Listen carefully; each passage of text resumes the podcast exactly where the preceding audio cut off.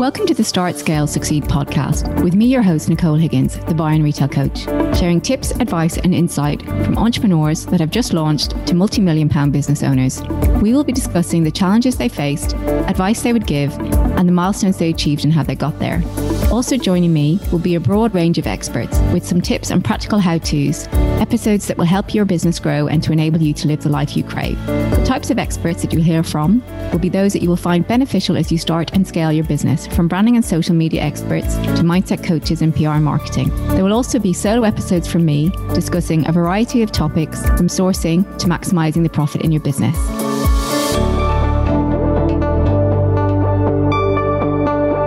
Welcome to this week's episode of Start Scale Succeed. And today I am joined by Sarah Birchall, the founder of the beautiful individual clothing brand Cub and Pudding. Thank you very much for joining me today, Sarah. Thank you for having me. Before we get into the nitty gritty, and I've got a lot of questions for you, can you talk about your background and how you started, how the brand came about? Yeah, sure. So, um, in my previous life, I was a PA in the city in London and I looked after the head of a bank. So, it's really, really corporate. Um, I've been there 10 years um, and essentially was just really bored of my life there after I came out from my second maternity leave. It sort of hit me. Um, and it all came down to really having two kids, boy and a girl, and getting quite frustrated when my eldest, who was about three at the time, um, past that toddler age, that kind of cute baby age where there's so much out there in terms of offering for clothing.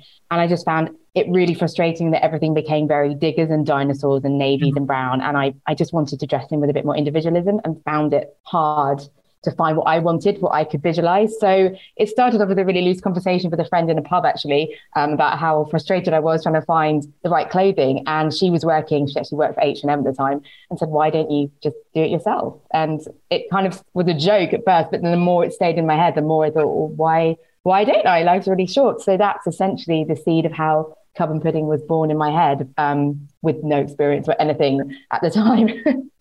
And did it go from right? I'm going to leave the job and start it, or did you start it at the side while you were still working? I started at the side. I think that was the luxury, and you know, depending on how people are feeling about starting their own business, I was in a full time job, five days a week, nine till five, um, and there was no time limit. So much as I was kind of frustrated and bored being there, it, I had the luxury of just taking my time. So I started kind of going to the British Library and doing some research there, started looking obviously at other brands online and building up a bit of an idea, um, finding a factory. And I found a coach that was quite integral at the beginning. Um, mm-hmm. I think without her, it probably would have been quite hard because she kind of really helped kind of bottle down exactly what I could be doing in myself as well. Um, because mm-hmm. obviously so much of that came down to having the confidence to know I could do it and give it a try. Um, so I think essentially, probably from the idea first popping into my head, I launched about 18 months later, probably just under that, but I was still working full time at the time. So it was probably, you know, a bit of a side hustle um, in the evenings and weekends, yeah. but I probably wasn't taking it as seriously as I thought I could. Um, but within the year, um, I'd handed my notice and um, the following January 2020, I went full time in the business. It's quite scary, that isn't it, when you when you do take that leap. And I, but I think that you're right in terms of you have to have that mindset that it's going to succeed. Yeah. And also, it's you know you you regret what you don't do rather than what you do do. Exactly. I'm I'm a really big believer in that. That's just the sort of person I am anyway. And um, it's some people would call it risk taking, but I just I didn't want to look back and think what if. And for me, you know, at the end of the day, if it failed or it does fail, I can go back. Like that's a job I've did for a long time. I know I've got the skills, but I just needed to give it a go. I'm creative person, and what I was doing essentially for the huge portion of my life, nine till five, Monday to Friday, was not creative whatsoever, and it was really frustrating for me. And I also felt that if I didn't give myself full time to the business, I would never know if it was if it would succeed. Yeah. I think doing it, I eventually dropped down to four days a week, which was a huge thing for me. I'd never worked part time salary. I didn't know if I yeah. could pay the bills on that, but it didn't feel enough. It felt like I was just, you know, sort of still playing. Yeah, exactly, playing at this business. And how would I possibly know if it would work if I only did one day a week to it. Um, that wasn't enough. So I just, it was quite spur of the moment. I was on three months notice and just pretty much decided just to leave and give it a go. Also coincided with me getting a new boss and thought, yeah, now's the time. Now's the time. sometimes these are sent as signs for exactly. us to say you need to do it and you need to do it now. Yeah. And um, so, talk me through kind of those first early days. What do you, um, what did you most struggle with when you were starting out, and how did you overcome it? I think it was just a matter of the fact that I didn't know anything about the industry. I didn't know anything about fashion and the production business. I'm still today bamboozled by so much to do with production, and there's there's so many different pr- parts and processes to it and trying to master that while also you know learning to run a business and market it i think i was you know struggling to understand it i did a short course at the london college of fashion which was really useful but looking back i did it about a year too early so i did it trying to be really keen and eager but i wasn't putting it into practice till much yeah. down the line by which time i'd forgotten a lot of it so i think like anything you you can mm-hmm. do a course and then if you put it to one side for two years you kind of need to go and do it all over again um, and it was it was also probably finding the time because I was doing these itty bitty dipping in and out times on the business. I didn't feel like would really kind of get stuck in properly. It was quite frustrating. I'd be stop starting things, having mm-hmm. a conversation with someone, and then having to pick it up a day later because obviously I had to work. Um, yeah. So I think those are the biggest hurdles to start off with, just being complete novice in, in everything. So you work with a factory in Portugal, is that right? How did you find that factory? Was that an easy process for you? No, I found it really, really hard. I think from talking to people now that have small businesses um, in clothing, I think the majority of them coming come from a fashion or buying background, so they've got those contacts already. It's really hard going out there blind as a small business because obviously a lot of these factories primarily they don't want to touch you if you're saying can i can i make 50 100 units with you and that's just it's not worth their time. They're not, they're mm-hmm. not interested. Um, so I, I really struggled and it was just pure luck through my coach I was working with at the time. She happened mm-hmm. to have another client who had a sportswear business. And right. she said, Oh, she's got a factory in Portugal. Why don't I put you two together, have a conversation? And she introduced me to my agent. So I have an agent out there who is kind of everything, my eyes and ears, and does everything yeah. for me. Um, and then I, you know, I obviously flew out there to meet her. But yeah, I've I've been really lucky because Touchwood, I've got a really great factory and a really nice relationship with them now. But without that, I'd actually I, I don't even know. I think I would have just been endlessly trying to contact people and hoping somebody picked me up and and then not knowing obviously what then what the quality etc would have yeah. been like. So yeah, it was luck. It was luck. Sure. It's so crucial though, getting that right supplier at the beginning yeah. and building that relationship as well and having that trust because you're you know it's your time it's your money your business becomes your other baby you know or, or, or your soul baby if you don't have kids you know. of course. And you know um like you said you put so much you put so much trust and financial trust as well into this. And you yeah. horror stories of something that can start off quite well in a business and I've had lots of tales of them people being sort of dropped by their factory when they realize that they're not really going to be a big enough customer. So that always was a worry. But I now I feel like I've forged enough of a relationship that we've got, you know, a really nice thing going. And it's run by two women as well, which I love as well. So um yeah, but um I'm aware and I get contacted quite a bit to ask about that. It's always a tricky one. People hold it very close to their chest. Yeah. And I think I, I think that because I heard that as well in terms of people or you know, people ask um, or where you know where did you find your factory or can I have your factory details? And I think, mm. you know, your factory is right for you. You, you know, it's, it may not be right for somebody else. And I mm. also think you learn a lot when you're going through that process finding the factories. Yes, and exactly. it's always, you know, you know, if people want to share who their factories are, then fair enough. But also if people don't other people shouldn't be offended because that's it's mm. it's a key part of their business. It's like you know it might be asking them what's their secret to their success or whatever exactly, you know. Exactly. it's a key part to their business and it might not be the right factory for you. And you will learn so much looking for factories yes. that it's probably a process you should go through yeah, exactly. for your business. Yeah, you know? that's exactly it. Yeah, I've probably given it the name out behind the scenes to a couple of people for you know personal reasons, and I know who they are. And, but yeah, it's quite a big ask. But like you said, I I think when you've gone through so much trying to find a factory, it's it almost feels like you know you're kind of giving away all that ah, energy, know. you know, for, for nothing. Okay, I spent two years trying to look for a factory. Here, here, here they are. And like you said, you know, mine, mine are great, but they, they do primarily cotton, and you know, if you're doing yeah. any kind of fabric, they're they're not going to be able to make outerwear. That they're not they don't specialize in that. So it really depends. But I think giving it a go first, you never you never know who could. And it also gives you that opportunity to make friends and contacts along the way too. Because yeah. by asking people or finding people, often it can lead to ABC. No, I yeah. don't know this factory, but I can put you in contact with this person who might yeah. be able to, etc. So, or you find the agent, and then they can do that kind of thing and be, you know, it's great having that kind of agent that's your eyes and ears in the ground. What do you think have been the biggest milestones for you? So you've been working full time on the business for two years.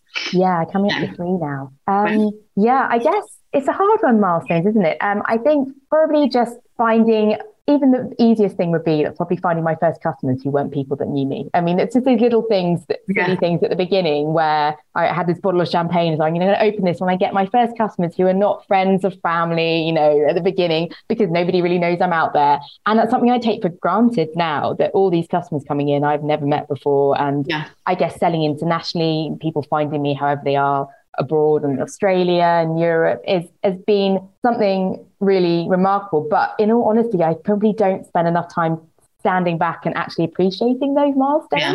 Um, small things like being included in certain blogs and magazines have been a really nice achievement for me. Where somebody has recognised me for um, my designing, that's actually a really really astounding for me and still kind of makes me go really um, because I'm, I still have a huge imposter syndrome about you know designing the prints and things so that that's really felt really overwhelming for me but I don't think I do enough of it. I, as someone said, you know, I should be printing things out and writing on the wall and looking at them, especially when you're having those moments where yeah, self, self days, yeah, yeah, yeah. But I suspect just just keep still being here is a milestone for me. well, uh, yeah, into keeping the lights on, you know, yeah, the, for yeah. a lot of people is, yeah. is definitely my style.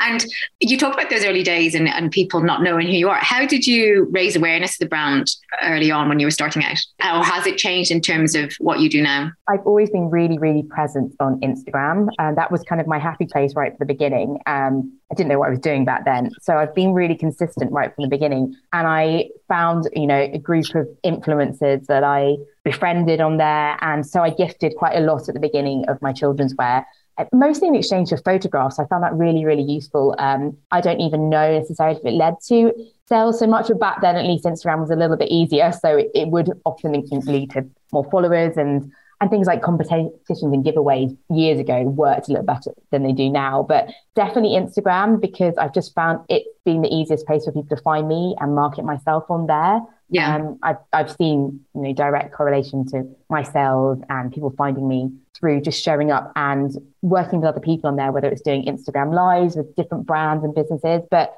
I think gifting at the beginning was helpful, definitely. When you've got hardly any followers, you haven't got much of an online presence, but somebody yeah. else has got the right audience for you. That's obviously really important is making sure they are the right person. Because I've definitely gifted people who it fell short because actually looking back, it just wasn't the right audience. They weren't going to be the people who would be interested in what I was selling. Um, we might have similar interests as a, you know, as people, but it, it wasn't right. I probably was over keen that somebody wanted to take my clothes and, and share them. I, you know, very overexcitable. I was at, probably at the beginning more willing to say, yeah, take everything. You know, I was yeah, grateful yeah. for anything at the beginning. And I've got a lot, lot more restrained and kind of, you know, say no now. But um, yeah. in terms, not choosy, but in terms of knowing, really knowing who's going to what's going to what's going to convert and what's the right yeah i'm a lot more precious about it now than i was at the beginning. And i think i you know i couldn't really afford to be back then. It, i just needed to be seen as by as many people as i could and it made sense financially to gift an item for free. Um wasn't i didn't pay anyone. I've never paid anyone. Um mm-hmm. and just and are you still not doing that? Is it still gifted and stuff?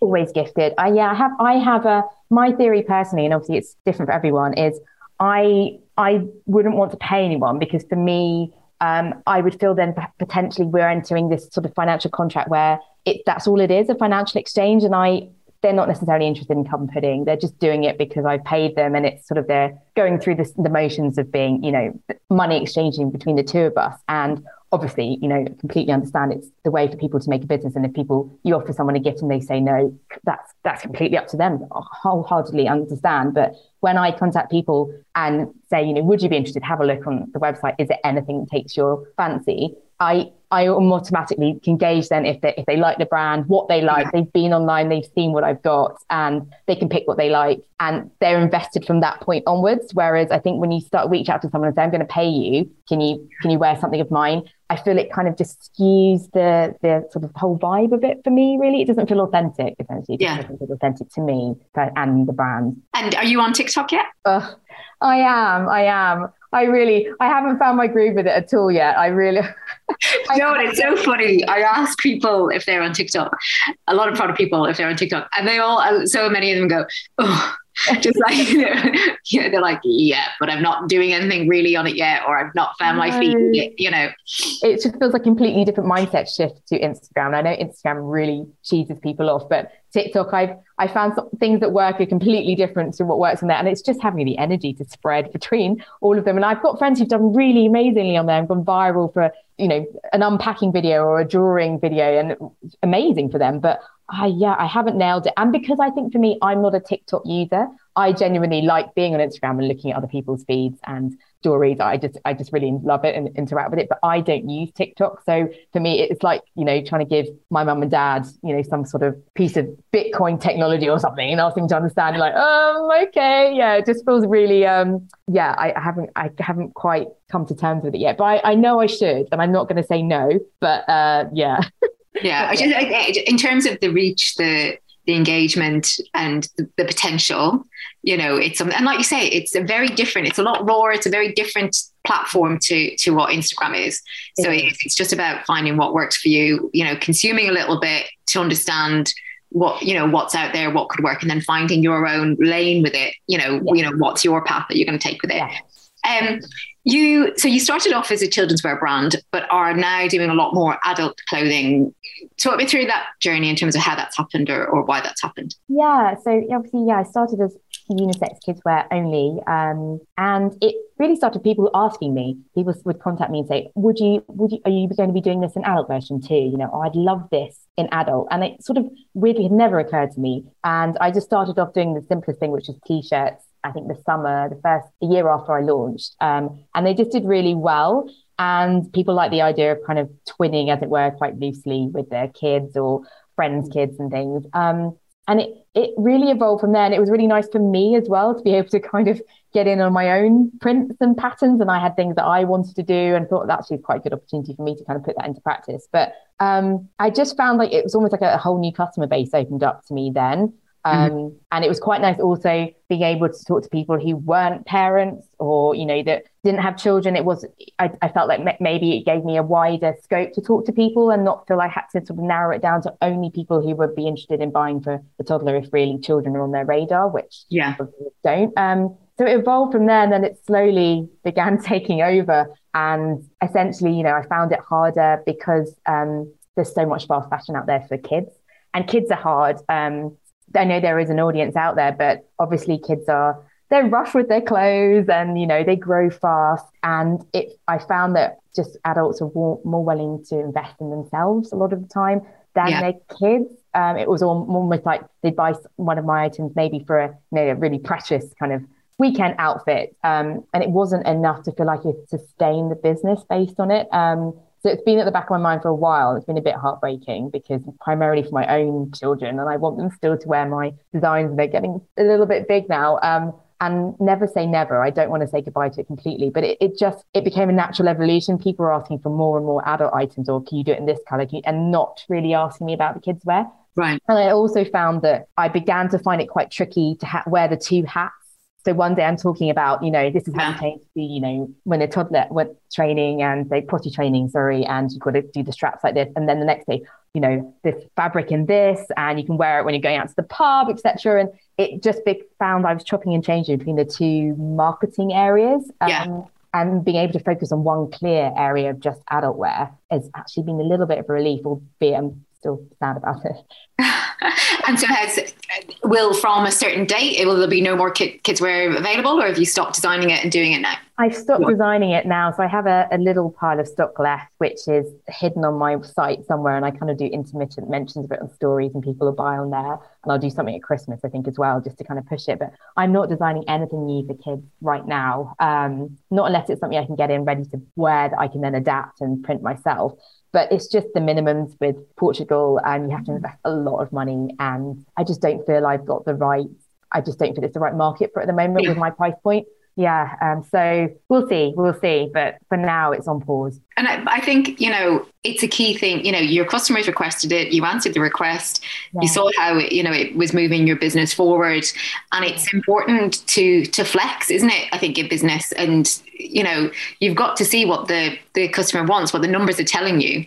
You know, and not to be so stuck on right okay i only do this or this exactly. is what I was really resistant to the idea at first. It almost felt, it sounds silly, it almost felt like I was sort of cheating on my brand. You know, I started off very focused as a unisex kids wear and everything about my business is about unisex and how passionate I am and still am about it. And it felt like I was really kind of, you know, um, letting that go and really sort of cheating on it by saying, no, actually, forget that. I'm going to go with adult wear. And yeah, it's, it's probably been in my mind for about 18 months, slowly making peace with it. Um, there thinking, I really think this is probably the end coming naturally here, but yeah. not wanting to admit it out loud and not wanting to vocalize it because it felt really, yeah, it felt really sad. Uh, you know, and it's not an, it's an evolution, isn't it? It's just an yeah. evolution of what your brand is about. Yeah. You know, yeah. And, and, and like you say, it's hard to wear those hats. And some people then are like, well, what, what do, what are you known for? Are you, what are you? What do, what am I coming to you for? You know? And then I would imagine your email marketing would have been quite difficult to manage as well in terms of you probably would have had two different sets. Exactly. Yeah, that, that messaging there is right. And in fact, my coaches reminded me that I need to update some of that because it is still kind of a little bit between the two. But um, yeah, I did quite a few polls to sort of check like how, how many of you are buyers of both or one or the other because obviously there was that worry that I would lose a huge chunk of my customers that maybe had only shopped kidswear but it seemed that the primarily everyone had bought kidswear but then they gone on to buy adult wear yeah. and have just kept buying the adult wear and maybe less of the kids wear. So yeah, but I'm, I'm a never say never person. So it's definitely not the end forever. You never you never know what's around the corner. You really don't. So um, hopefully I can come back to it at some point. And um, so I know that you obviously use gifting as a form of promoting and advertising the brand in terms of paid advertising, I know you don't pay influencers, but have you done much paid advertising and how has that, what results have you seen if you have? I've dabbled on and off with that with Facebook and Instagram advertising. Um, I've had worked with an agency for a little while, about 18 months ago.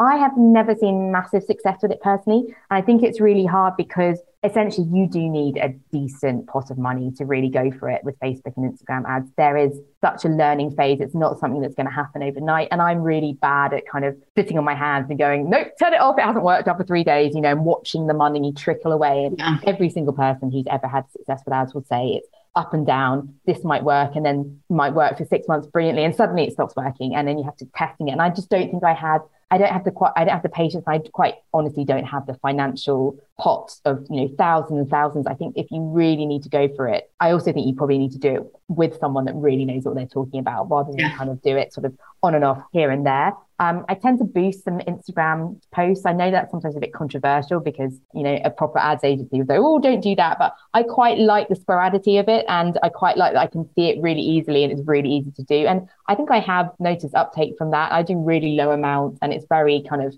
informal. work and run it for a week and then stop it. Um, it just doesn't feel such a big commitment. I mean, yeah. there's so many different ways of marketing on there. You know, you want retargeting or new traffic to the website, etc., etc. So no, I I've kind of stopped doing that a while ago, and I've I've seen I think because of the whole iOS changes on Apple, yeah. It's well, a lot harder anyway, even for people who were doing really really well with it. And if big companies are scaling back, then yeah, I me no way. So yeah, just the odd boosty thing, which I know I'm sure yeah ad agencies are going but I do also know it works for other people. So um, a little bit of cash behind there sometimes is is what works for me personally.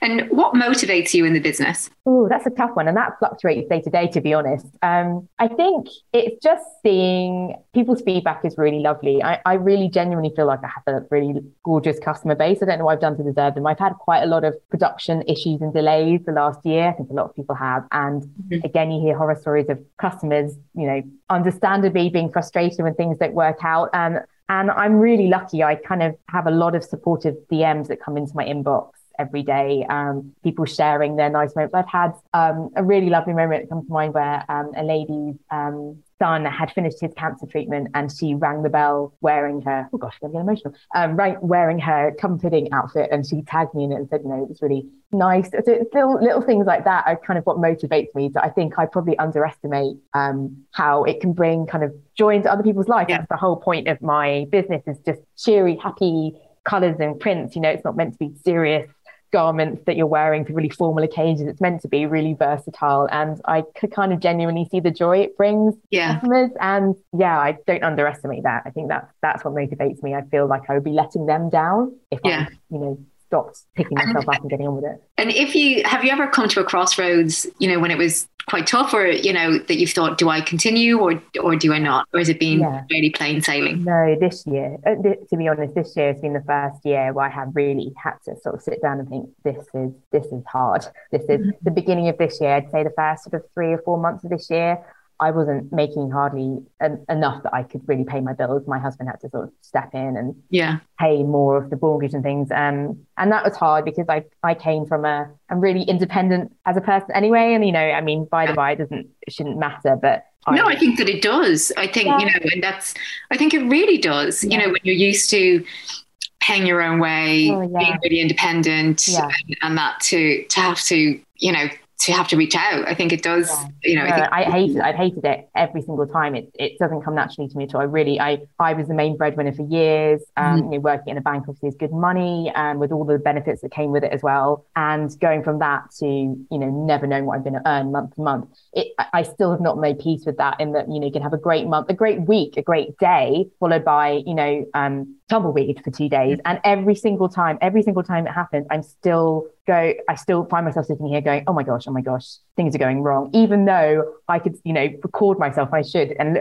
look back on last month and say, Sarah, this was you last month and it happened and you were fine. I remember you got that great day and then you had a couple of wobbly days before payday. And then, but every time, depending on, you know, obviously your mood, the weather, um, it, it it makes me shake a little bit in terms of ooh, and this has been the first year and for those first few months where I have thought I might have to find something else. I might have to, you know, find a part time job, yeah, to supplement it because it's too much. It's too much stress on me and my husband and my family. And also, it sort of takes the love out of it a bit if I'm purely focused on, oh my gosh, how many sales, how many sales every single month. And I mean, the only thing that's sort of helping is knowing solidarity to everybody that we are all, I would think, all of us talking to my friends are going mm-hmm. through the same thing. It's been an, an unusual and very surreal year. Um, so I'm hoping it's been unprecedented in a way. Um, but yeah, it, it's a reality. And I think it's good that we just talk about it. I think that's the main thing. I think it's hard when you look around everywhere and think, oh my gosh, everybody is apparently doing amazingly, and I'm the only person here. So I, I always. Which makes you feel worse because you think, oh, yeah. what am I doing wrong? You know, is it something that I'm doing wrong? Is something wrong with my business rather than. Yeah, exactly. What's wrong with my product? How am I,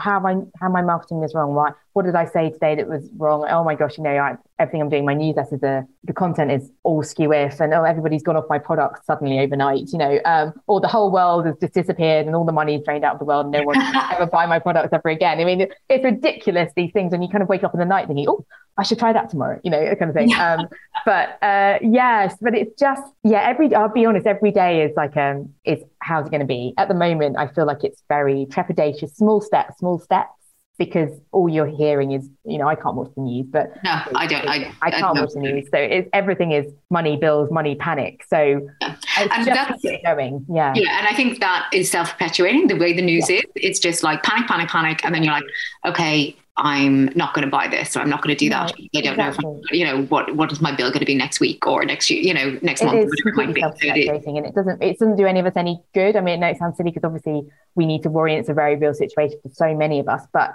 it doesn't i know it doesn't do me any good to sit here thinking oh my gosh what are we going to do? None of us have any money. It's not going to that's not going to pay my bills or propel my business forward. So i have to try and reframe it as much as i can and get into the right mindset and read the right things and listen to the right people. Um, very much who i surround myself with is mm-hmm. has a huge influence i think on me and how i can kind of keep going. And you're a purely d2c customer or uh, d2c business.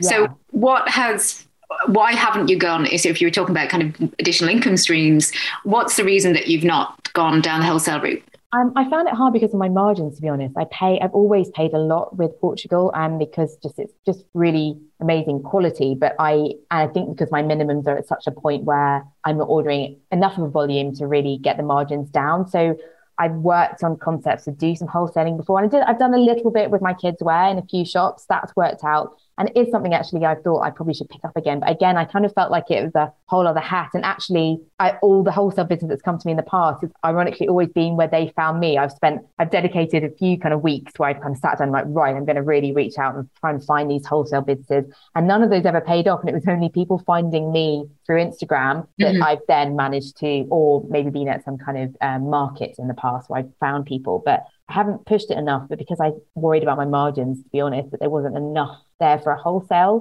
mm-hmm. order, but it probably is something that I could, you know, yeah, I need to revisit, I think, with adult wear because I've never pushed adult wear, whereas kids wear, I put a lot of effort into it and yeah. paid off a little bit, but um, then it kind of tapered off. I don't think, I suppose, if your margins are slightly better with adult wear because you can charge a little bit more, then there could be more scope. Or looking at things like the Great British Pop Shop, the Great British Pop Up, yeah. and doing something in John Lewis, which I think is a great fit for your brand in terms yes, of exactly. Yeah, that's something I definitely need to have a look at. Yeah, I'd love to. And I I definitely would love the clothes to be more visible in reality to people because um, I posted a few things recently on the local some local forums and people have been coming to my studio actually and picking them up, which is great because they want to, they just want to be able to see them. And I'm not, yeah. I understand that people, you know, want to see how something fits or feels often, and, and it's quite hard when it's online. And I don't want the ASOS thing where people are buying five things to return it, try it on, you know. So uh, yeah. that's something I started offering actually people to try on things for free, and then if they keep it, they pay for it. And if not, they send it back and post it back. Yeah, um, yeah. So just to sort of get it get it out there. And what's the what's the one thing that you would like to change or need help with in your business right now? Oh, that's a hard one. Um, I think an extra pair of hands just to pick up some of the the marketing and behind the scenes. I think, like you've just said, you know, about wholesale. I'm automatically, oh gosh, I need to get on that. That's something I need to do. It's just not having enough pairs of hands and someone else bringing in a different opinion on the business too, because it's me as well. I'd love someone who was quite different to me, maybe more kind of numbers focused. I'm quite creative and you know flippity flappity and make decisions and move on you know i'm quite spontaneous um it would be really nice to have someone to come and work with me that was quite different in their thinking and more laser focused and more strategy driven i'm not terribly strategy driven. That's something I fall down with. I'm not a great planner. I yeah. tend to just kind of react to things and just get excitable and do things on spur of the moment, uh, which isn't necessarily the best thing because I, I, also think because sometimes you can't, you know, you can't be too precise about these things. You don't, we didn't know COVID was going to happen. If someone had sat there with a five year business plan, it would have kind of gone, oh my God. Um, so having someone to kind of wrap me on the knuckles and make me a little bit more focused about how I look forward in the next sort of quarter and how I yeah. strategize growth and products is is really would be useful. And I have I'm working loosely with someone who really helps keep me in check actually yeah. with that. Yeah. I think it's about understanding what your goals are and your targets from a financial point of view. So then if you have those set, what what's your stretch? So if you want to make a certain amount, what could be your stretch amount and how would you get to that and, and what could you do? So I think, you know, having financial goals as well as um, you know, you might as well as, oh, I'd love to get so many followers, or I'd love to the email list to reach so many people, you know, having those financial goals to then plan activities to then get there, you know, having that as your destination and then what's your journey, what plot, how can you plot the course is, you know, something that's that's key.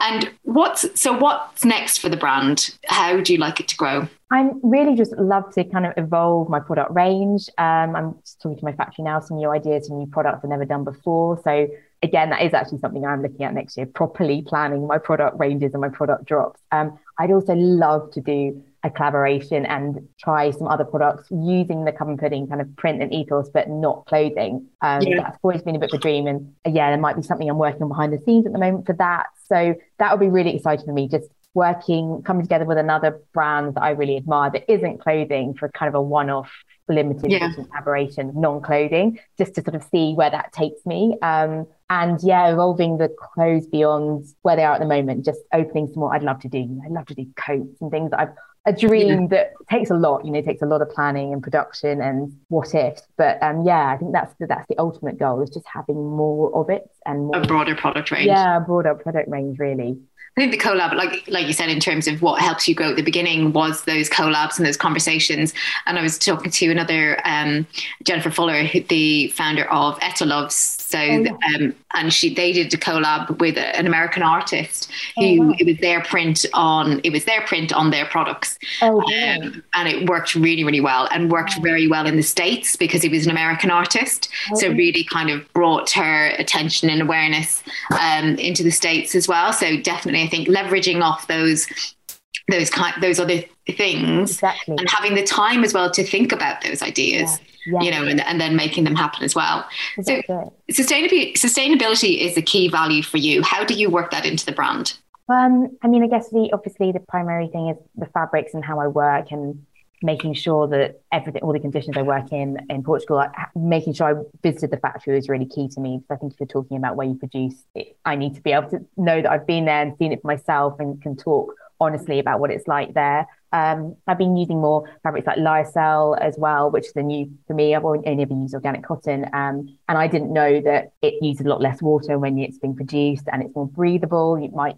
so potentially need to wash it less. Um, so I'm trying to explore new fabrics as well, like that, and recycled polyesters and things, recycled garments, where you know it's just it's just trying to be more conscious of that, and also making sure that nothing goes to waste. I produce in really small runs anyway, but any fabric that I've ever got left over is always goes to something, whether it's scrunchies or bags, or you know, there's nothing ever left over. Um, because that's quite. You know, you don't want anything thrown away. Anything I've got friends that craft, even I've got scraps and things, I just give those to them and friends making bits and bobs and, and lovely um like customers making patches for their kids' leggings after they've been worn through after a few years and things. Um, so I've I've tried to explore that kind of thing. And again, if I had more time, I'd love to do something along those lines where I'm doing something alongside the clothes. It's a sustainable element of how to reuse. I've worked with someone about how to kind of completely re recycle uh, clothing that maybe the kids are kind of trash and turn it into something and kind of give them kind of tutorials or work with someone yeah. like a, a seamstress. I work, there's somebody in my studio actually building who's really, really um, big and working clothing patterns. So I'd like to do something with her perhaps that is ways of reinventing clothes that, you know, you've been wearing for a few years and you want to give it a new lease of life. So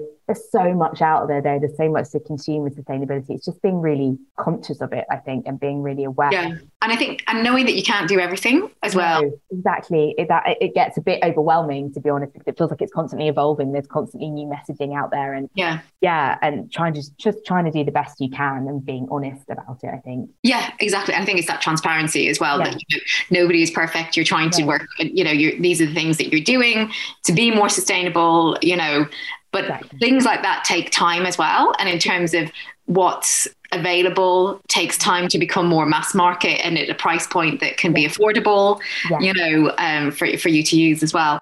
What do you feel success looks like for you? Um, that's an interesting one, and I'm really pondering on that one. When you, I had a little of a sneak peek in advance, um, and it's so interesting because it's so different to everyone else, isn't it? I think really for me, success is is just still being here in five years' time, still having Cub and Pudding in five years' time, whatever that looks like. Um, I think, like I've mentioned before, I don't want to feel too constrained by pigeonholing it to finite way about you know what success is.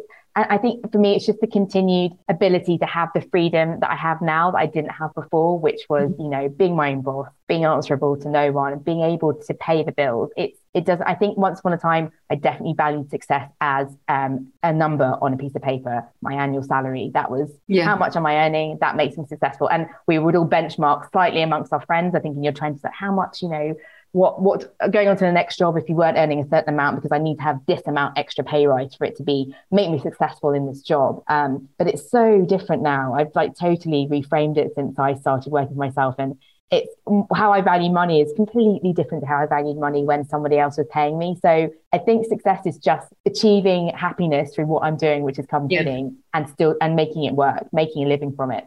Just, you know, mm. and if I'm lucky enough for that living to be give me extra joy and treats and bonuses and holidays, then great. But just still being here, I don't want to. I don't want to go back to working for anyone else. I know, I know that feeling. what advice would you get to I'll start that bit again. And to finish off, Sarah, what advice would you give to yourself starting out again? Ooh, I think maybe just just take it easy and know that it's going to be hard. It's going to be really tricky at times, and that's going to be part of the course. You know, don't don't give up when things get hard. Um, I probably should have maybe put away a little money at the beginning. I was very quick to quit my job without any kind of savings pot set aside because that's just me all over, you know, just jump and then kind of realize, oh, I'm falling. Um, but then I probably wouldn't have listened to myself anyway. So there's no point me even saying that. But um, you'd be like, yeah, whatever. Yeah, that's you really know. boring. Uh, who wants to do that? But yeah, just listen to my heart and just keep going. I don't think I would have changed anything really how I did. Um, me starting and doing it was was all I ever wanted. So um, I just hanging on in there, I think is the main thing. Thanks so much, Sarah, for joining me today. Where can people find and Pudding? You can find me at cubandpudding.com and I'm on Instagram every single day um, at Cup Pudding on there as well. So always join me for a chat and I love interacting with people on there. And thank you for listening today. And I'll be back next week with a, another great guest. And thank you, Sarah, for joining me today and sharing your story. Thank you so much. It's been great.